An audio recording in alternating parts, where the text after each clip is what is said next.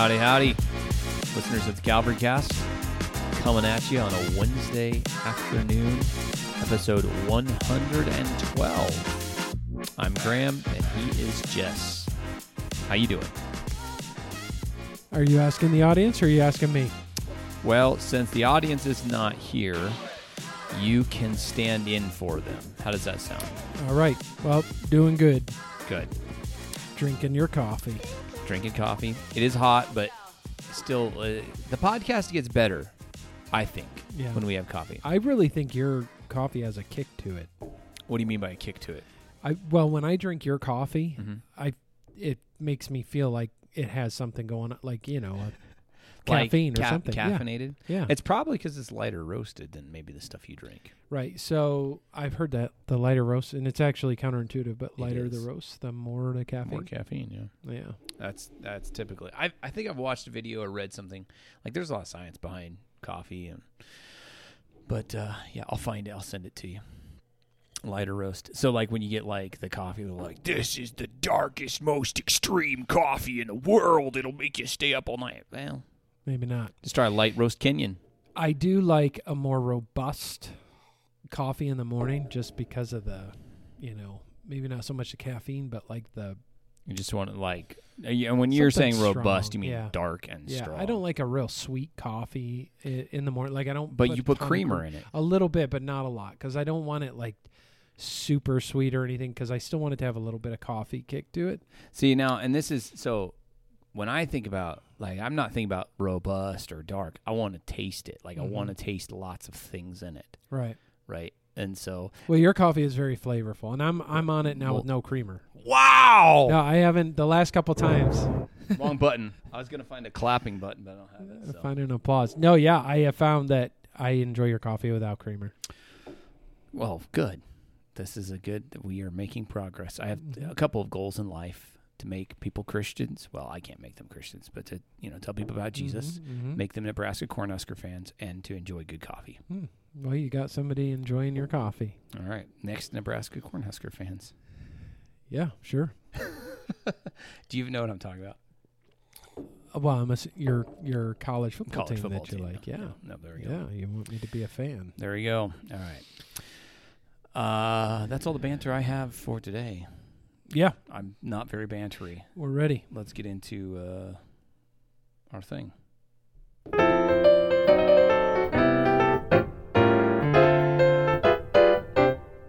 Topic of the day. We are returning again to our series on Stephen Charnock's book, The Existence and Attributes of God, specifically his book within the book on the goodness of God. And we have, people can't see it, but these beautiful leather bound books Yep. New editions. new this. editions from our sponsor Crossway. Yeah. And by that I mean we sponsor we sponsor Crossway by buying these books from them. there you go. So uh and uh yeah, so thank you to Crossway for sending us books in exchange Yeah, for money. In exchange for money. All we had to do was give them money, So- and they sent us these beautiful books. so if anybody has a has an in with Crossway and they want to sponsor our podcast, right. we'll be like, sure. We we buy your books. We I mean at some point actually That could be one we have bought a lot of books from Crossway for this church, Yeah, and I think like we should, you know, I know. well, I mean, psh, Crossways. I mean, seems like they're doing good work. I mean, they're doing good work, and I'm always excited about what they're putting out. Yeah. So, and we'll see stuff like this and Yes. think, "Wow, this is good." so anyway, but we have this beautiful, beautiful books that look good on our shelves and have good content in them. Mm-hmm. And uh, so, what are we talking about today in this section about the goodness of God? Well, the first heading is that God is good again, and the It sounds like we've talked about this before. right, but now he's going to go in a little different direction after two general statements about God being good, and that's where we'll hone in on after that, which is he's going to give a defense of God's goodness. Mm. It's like an apologetic, right? Yeah, Which Charnock seems to be somewhat of an apologist. I mean, he his, actually does. I have not read the ex- the beginning parts of these volumes about Mhm. God's existence and and that, Mhm. but he does seem to want to give defense. Like as he sits and thinks about these things, he thinks about what either objections or Mhm. what some are saying about God, and we know God's goodness is something that as people observe the world around them and its fallenness and brokenness and evil, Right. the question of God's goodness comes into their Right. mind. And so they'd be like, it, so that's where he's making this argument. No, God is good. Yeah. In in against all the arguments you think that exist that he's not good. No, he's right. truly good. Yeah, in in his purita- puritanical way, he says, "God's good, deal with it." Yeah. Right? Yeah, except he adds like seven thousand more words. and It's Exactly. the longest. Like I just summarized, it, but it that- puts Paul's sentence structure to shame. Yeah, in that way. So it's this defense of the goodness of God is apologetic, but it's also practical for believers because, uh, you know, we all fa- question the goodness of God, especially in the difficulty of life. Suffering happens, Yes. things like that, and we go, "Is God really good?" Right. And so, so to be uh, reaffirmed and taught that God truly is good is Mhm. really essential. because if he is good, he can be trusted, Exactly. and um, and I think this is where people, all of us, everyone, struggles in hard times, especially, or looking out at a world that there's many things that are not good, Mhm. things that seem unjust, um, and you just see tragedy all around. The question of God's goodness comes into mind, and then can we trust Him? Yeah. You know, is is what He's doing right or or good? So And along that same line, I, and this he makes towards the end of this chapter, is it, it really helps us understand more the character of God, Hmm. right? And changes wrong views of God, especially the notion that God is just an angry guy in the sky, Right, ready right. to strike us down at a moment's notice. yes, No, when you really understand the goodness of God, you understand His character. You understand Yeah. Him more fully. yeah, Um. Okay. So should we jump into this a little bit? Yeah, we should. So he makes, we won't spend any time on this, but he makes two initial points in the beginning. He just says, the more excellent a thing, the more goodness it has. So God is the most excellent, is the most good. That's kind of restating what he said Right. in the last. And it portion. like the idea, part of the idea is like if you can see goodness in Mhm. the world, they, and you can in any creature or Yep. anything that is made, that would reflect the supreme goodness of the one who made it, Yes. or you know whatever it is. So there's that it reflects the goodness of God. I will let me just draw this out though, is because as I was thinking about this, um, all good things in our lives are designed to reflect the goodness of God Mm. and therefore we're supposed to be thankful to him and and praise and worship him. Hmm. And Ro- in Romans 1 we learned that even though God did create all things and they knew he did, they didn't want him and Paul actually makes a comment nor were they thankful. They did not honor him as God nor were they thankful. And I don't know, I guess that just hit me in the last week or two as we were go as I've been reading this. It's kind of what word would I use? Almost sad. Mm-hmm. Like if you love the Lord, right, and you think about how His uh, goodness is rejected when His intention is to be good Mm. in His creation and to show forth His goodness and to Mhm. share His goodness Mhm. and to be gloried in for His goodness, and that to be rejected.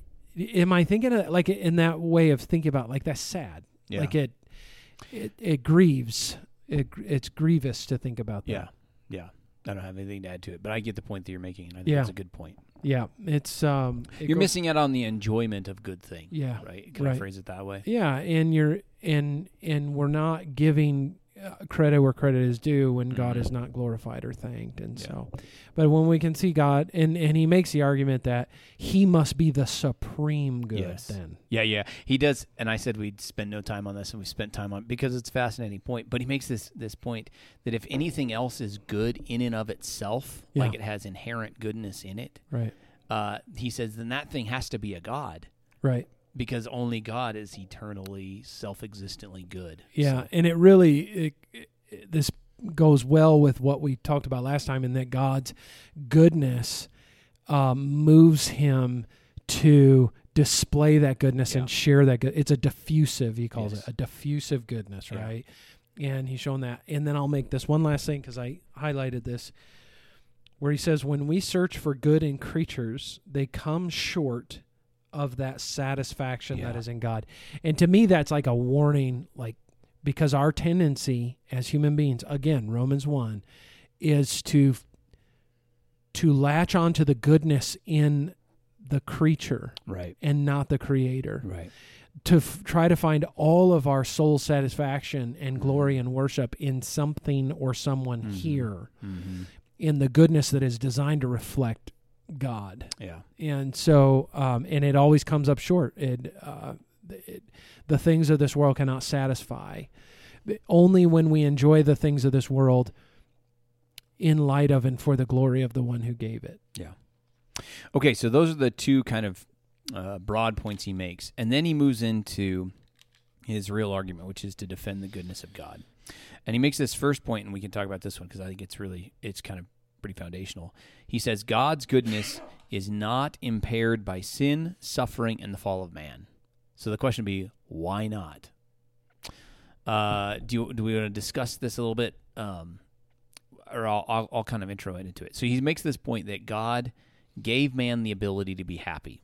And here you got to help me think through this because this was pretty like interesting stuff. And in creation, Adam did have a free will. And when we talk about is man's will free or not, Adam did, yeah right?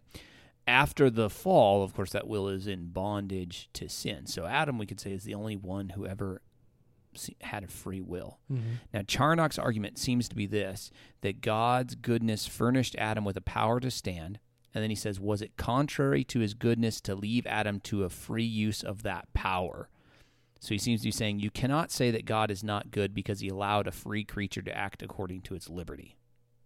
Is that what he's saying? it seems to be Okay. you know and um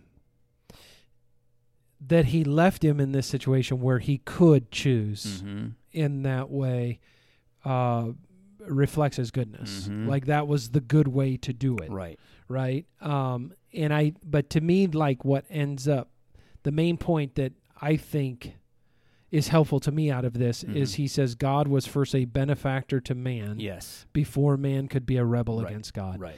because in the end you couldn't how can you charge god how can you question god's goodness because he creates man free yes but bestows him with his goodness and his image and then all the goodness of the world that he would could enjoy Yep.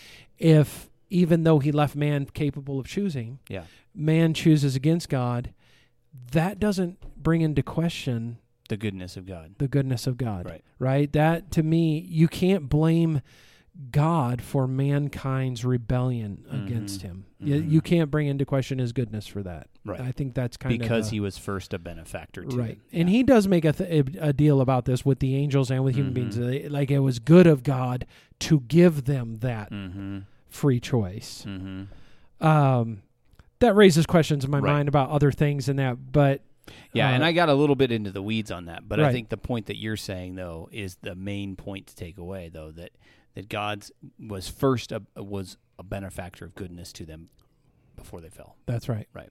That's right. So it's it's a it's an interesting interesting point.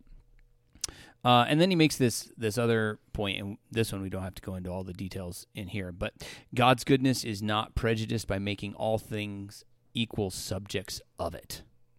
So Right. the broad point mean, seems to be that you can't say God isn't good because not everyone experiences the goodness of God in the same way. That's where he eventually goes, right? I think that's kind of where he's largely that's kind of the whole. But even he he goes into the details of creation and, and is like, it's good that God made a pebble a pebble, yeah, exactly. even though it doesn't have as much goodness Right. as a rational creature, right, exactly. Right, does. And he he he ends up bringing out the point that when you think about God's good creation, um, everything has its place. Well, that's his point. He says the goodness of God to creatures is to be measured by their distinct usefulness to the common end. right. Right. That's the that's the point. Like everything serves a purpose in God's design in the creation. So he makes this statement I think is really good. It were better for a toad or a serpent to be a man. That is better for the creature itself if it were advanced to a higher degree of being, but not for the universe. Right. Right. So in God's design, there's a reason a toad is a toad and not Yes. a man. Yes. And you can't say that that uh, God not being equal and making every person Yes. a person, Right. everything a person, Yeah. that God's not good. It would be chaos. Yeah. And because think about if toads had the same intellect that human beings do. I mean, these it, it becomes almost absurd. But what he's showing is, and we're, well, what stuck out to me is the goodness of the created order. yeah.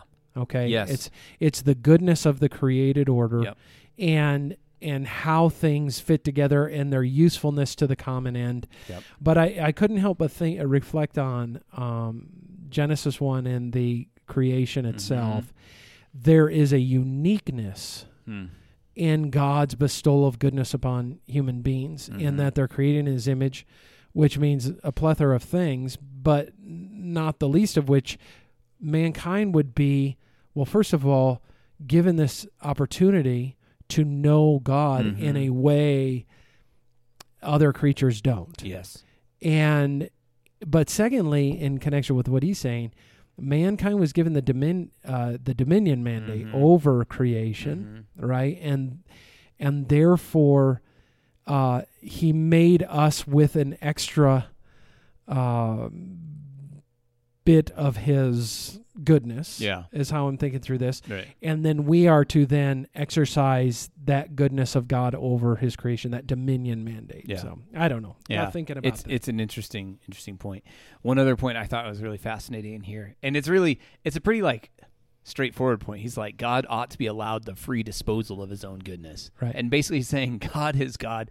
Why is He not free to show some more goodness and love on certain things than in others? Yes. right. It's the uh, will the will the clay say to the potter, "Why have you made me this way?" Right? Yeah. Like, are you really going to question God's free choosing to dispense goodness right. as He sees? His goodness is, f- uh, He's free in bestowing His goodness. And He says, um, the freedom of divine goodness, which is the glory of Yeah. it. Well, and the other thing that he says with that too is that if it wasn't free, then and he was compelled. Right. If he showed the same, then it would be like he was compelled to show his goodness, Yeah. and it's not free anymore. And this helps us, like, when we think about, you know, even let's say just in the church, right?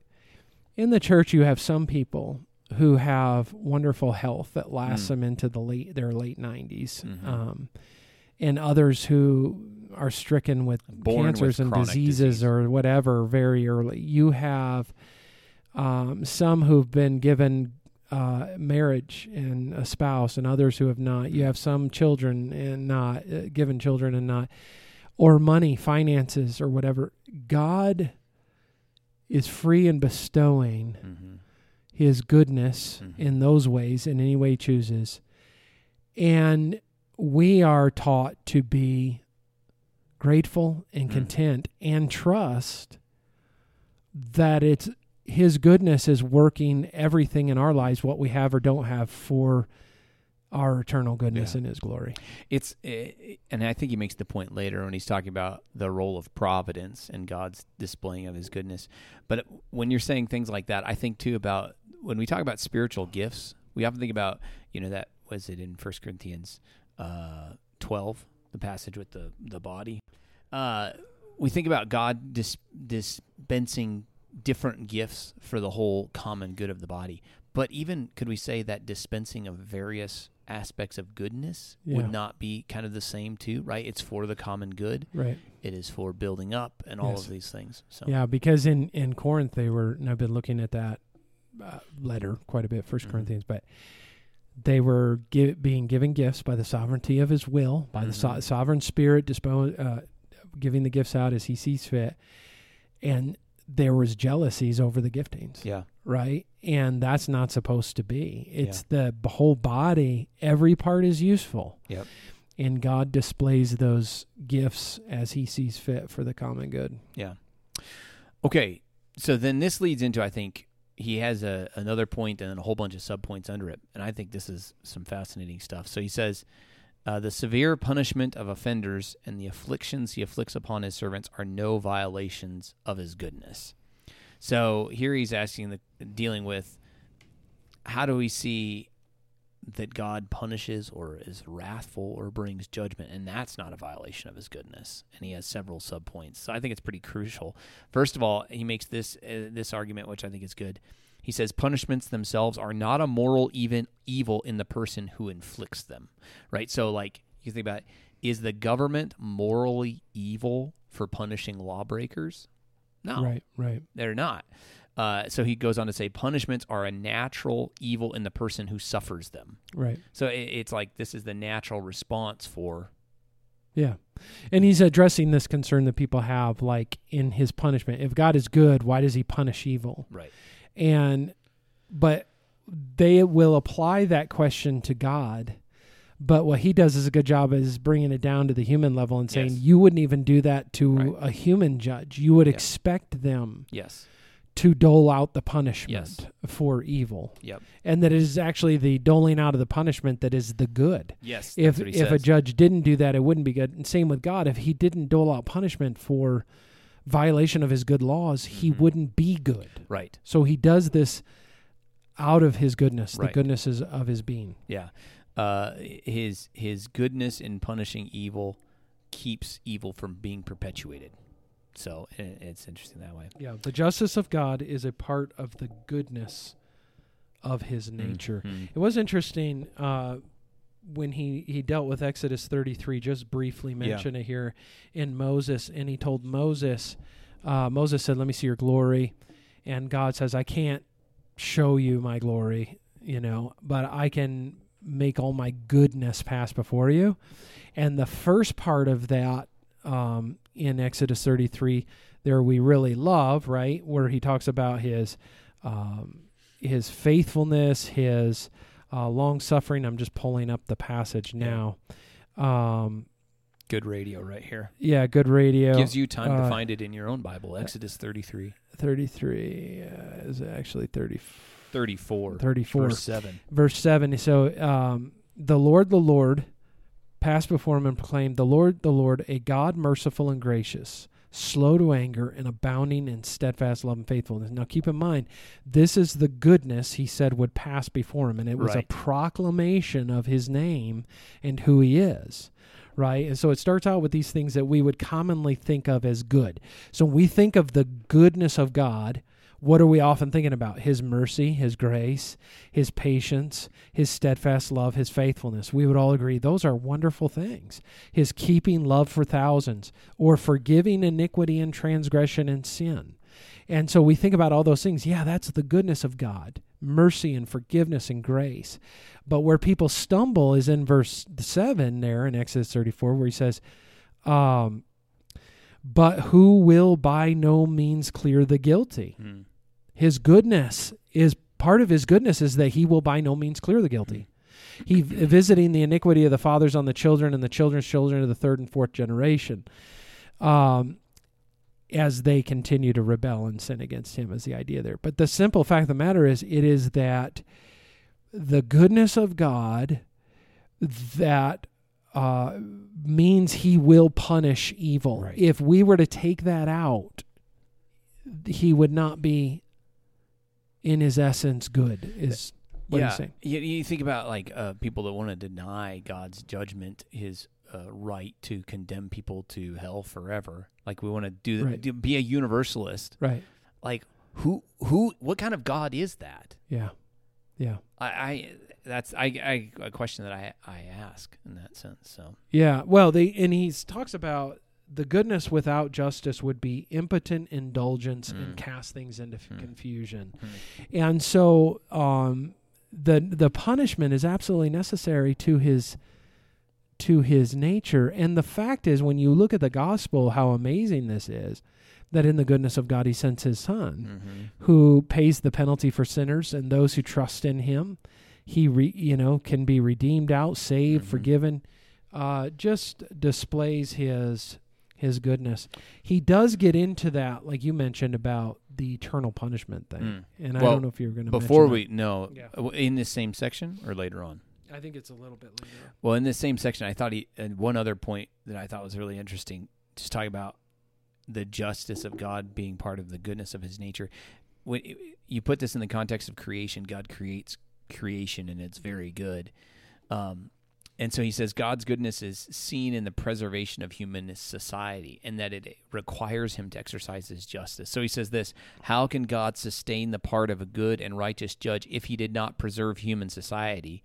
And how would it be preserved without manifesting himself by public judgments against public wrongs? Yeah. So again, it would be incongruent with the character of God to create a good world and then not do the things necessary Yeah. In order to preserve that. Yeah, yeah, and you think about even the way as uh, the world has progressed, and the nations that have arisen with um, military might, Mm-hmm. and with like the United States, with some kind of foundational moral Mm-hmm. governance, Mhm. right? That doesn't just let the tyrannical nations do whatever they want to do to Mhm. whomever we want they Mhm. want to do it. I mean, there is something to the Western world that was Christianized Right. that has brought where the, where the world where the Western world watches things and says that's not right what they're doing Mm-hmm. this particular nation over here. It, you can't have empires anymore like you used to be able to have in the Mhm. sense of, hey, let's just expand our borders Right. by taking over other countries. Right. Right. And so there's goodness, and that was a lot of that has resulted in uh, Judeo-Christian values Right. that come from the Bible. Right. Right. Human flourishing in that Yes. way, where life is preserved and Yeah. and judgment is actually doled out and Yeah. wrongs are. Well, yeah. maybe the post millennials are right. maybe. No. No. Uh, okay. Uh, one final thought on this, though, because I think this is really important too. He says impunity of the guilty person is worse than any punishment. And so when we talk about God's judgment, sometimes God's judgment is Romans 1, letting Hmm. people have the full extent of their sin. And that's the worst form of judgment. Right. Yeah. So, And uh, he brings up the another one other point in that, and that is in this section, I think. But the idea of hell mm-hmm. being eternal punishment, w- he he alludes to the point that when when a sinner is conf- put into hell, they brought themselves to that Yeah. position, and it's right of God to punish them. And as long as they were to remain in that position of rebellion against God, and were sinners in and of themselves, they should continue to be punished. Mm-hmm. And that's what happens if that goes on. He brings that out. If that goes on forever, then God, as a good God, would for, forever punish, which of course it does. Yeah. Because one of the misconceptions about hell is that it's filled with repentant people Yes. who, if they just had our chance, they would repent or they're repentant there. Actually, when we see, even in the book of Revelation, God's wrath being poured out on human beings, they know it's his wrath. Yeah. And they get more angry at him and they Mm. refuse to repent. And Mm. the idea, even in hell, is that there is no repentance in hell. Mm. And therefore, it is fitting of a good God for the punishment to be continual Yeah. because the sinful rebellion is continual. Um, the next point I thought was interesting in this section is, and we talked about this earlier before the podcast, but the punishment is not the primary intention of God. Right. I think that's fascinating. He he uses the language that comes from Isaiah 28, calling wrath God's strange act or his alien. What does he call his alien works? I think is how it's also um, translated. And his his point is that God's first intention is creator, Right. thereby manifesting his goodness in his creation. And his principal intention of his law was to encourage goodness. So this idea of punishment is not his primary intention. I think fascinating. It's fascinating, and it's something we really need to think about. He does not act against the nature of his goodness when he executes wrath, but against the first intention of his goodness in his precepts, which was to reward. If we think about the order of things, God creates, and when he creates, everything is very good. He's bestowing blessing. Mm-hmm. Then sin comes in, then punishment Mm-hmm. his good intention first is To to, do- be to do good Right. and to to bestow blessing and you know of course he brings out the fact that in in Ezekiel 33:11 he delights not in the death of a sinner. Mm-hmm. Uh, Lamentations 3:33 he does not afflict willingly nor grieve the children of men. Yeah.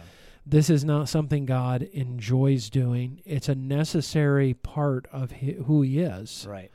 in his goodness and justice that he punishes, but he would rather save. Mm. You know, he even brings that out like Jesus weeping over Yes. Jerusalem, Yep. right? Yep. Or or even telling the Jews that were rejecting him at that time, Jesus saying, "You won't come to me Yeah. so that you can have life." Yes. It, it's a des- it's a real desire of God to save sinners. Mm. And uh, you know how how often the Lord says, "If I held out my arms to an obstinate people, Yep. um, let us reason together. Mm. Come, let us reason together. Though your your sins be as scarlet, they can be as white as snow. Like why? Let's reason this through. Mm. Yeah. Like I'm forget. I'll forgive and I'll change and I'll cleanse and I'll restore. And it, it just shows the hardness of the human heart. Yeah. And it's this this point I think that goes to what we were saying in the beginning that it changes our view of God that God is not this angry guy in the sky ready to strike Yes. people dead Yeah, all the time. Uh, it is his strange work, yeah, but it's not. And the, and the whole point, though, that Charnock is making here is it's not inconsistent with his nature, though. right. Right? His nature is goodness, but it's also not wrong for him to punish and to bring judgment. That That's right. also is consistent with his right. nature. So, okay. Uh, then he he's makes this statement: judgments in the world have a goodness in them, and he makes two points which I think are helpful to to touch on. He says, first, it's a goodness in their preparations, and secondly, it's a goodness in the execution of them. And when he talks about the goodness in their preparations, uh, what he means by this is that God doesn't send a punishment or a judgment without a warning first Mm. and and I think that that's really helpful to remind to remember. Uh, you know, you think about the nation of Israel again over and over, and Jesus to the like the passage you just mentioned, warning the nation of Israel. I was thinking about um, what Paul quotes in Romans ten from Isaiah sixty five. I was ready to be sought by those who did not ask for me. I was ready to be found by those who did not seek me. I said, Here I am, here I am, to a nation that was not called by my name. I spread out my hands all the day to a rebellious people who walk in a way that is not good, following their own devices. Mm. You know, the Lord sends prophets over and over to them, and yet the people reject the Lord's goodness, Yeah. you know, and the word of the Lord. So when he brings his judgment, there's a goodness in it that it's been prepared. Right. The second thing then is the goodness in the execution of them. In this whole point, I think he's just saying that it maintains the character and holiness of, and goodness of God, and and when God brings judgments on the world, it curbs sin and it keeps men aware that God is in the world and there is a God to whom they're accountable. So, good. Do you have other thoughts on that? No, I don't. I think that's um, yeah. Okay. good. Should we touch on the last last point then? Yes. Okay. Uh, so his final point that he makes, his big point, is that the afflictions God inflicts upon his servants are no violations of his goodness. So here he's now getting to Right. Suffering in the In Christian, life. Yep. What do you think about that? I think that's this is really I think it's true, right? Obviously. Um, and one of the things that we are taught in the New Testament very clearly and other places of scripture, even in the Old Testament, but that uh, bad things happen to his people. Yep. That they are under his divine sovereignty and control and direction and will. And that um, they are good for us and bring glory to Him. Yep. It gives us, uh, it, it makes us dependent on Him. It grows us in all of the Christian attributes, and so it isn't a violation of His goodness. It's actually a display of His goodness for to us in this world. Yeah, he says, uh, just talking about why God allows these things. He says, by strong persecutions brought upon the church, her lethargy is cured, her chaff purged, the glorious fruit of the gospel brought forth in the lives of her children. The number of her proselytes multiply, and the strength of her weak ones in, is increased by the testimonies of courage and constancy that the stronger present to them in their suffering. Do those good effects speak a lack of goodness in God who brings them into this condition? By those he cures his people of their corruptions, promotes their glory by giving them the honor of suffering for the truth, and raises their spirits to a divine pitch. Yeah. It's um, it's used for His good to, uh, purposes. Romans eight, all things work together for good Yeah. for those who love God. So that is the defense of the goodness of God by Stephen Charnock. Good stuff. Good stuff. Well, thank you for listening to the podcast today. We pray our conversation has served well the people at Calvary Bible Church in Grand Junction. And whether you're a part of our church or not, we pray that you grow in the grace and knowledge of our Lord Jesus Christ. If you enjoy the podcast, consider giving us a review and a rating and sharing with your friends. Of course, only five star ratings will be accepted.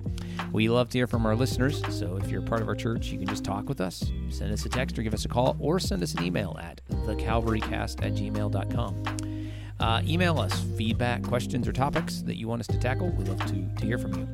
You can follow us on the socials, as the kids call it. Instagram and Twitter are the two places. We are at the Calvary Cast. At Calvary, we exist for the glory of God, the good of his people, and the Great Commission. So until next time.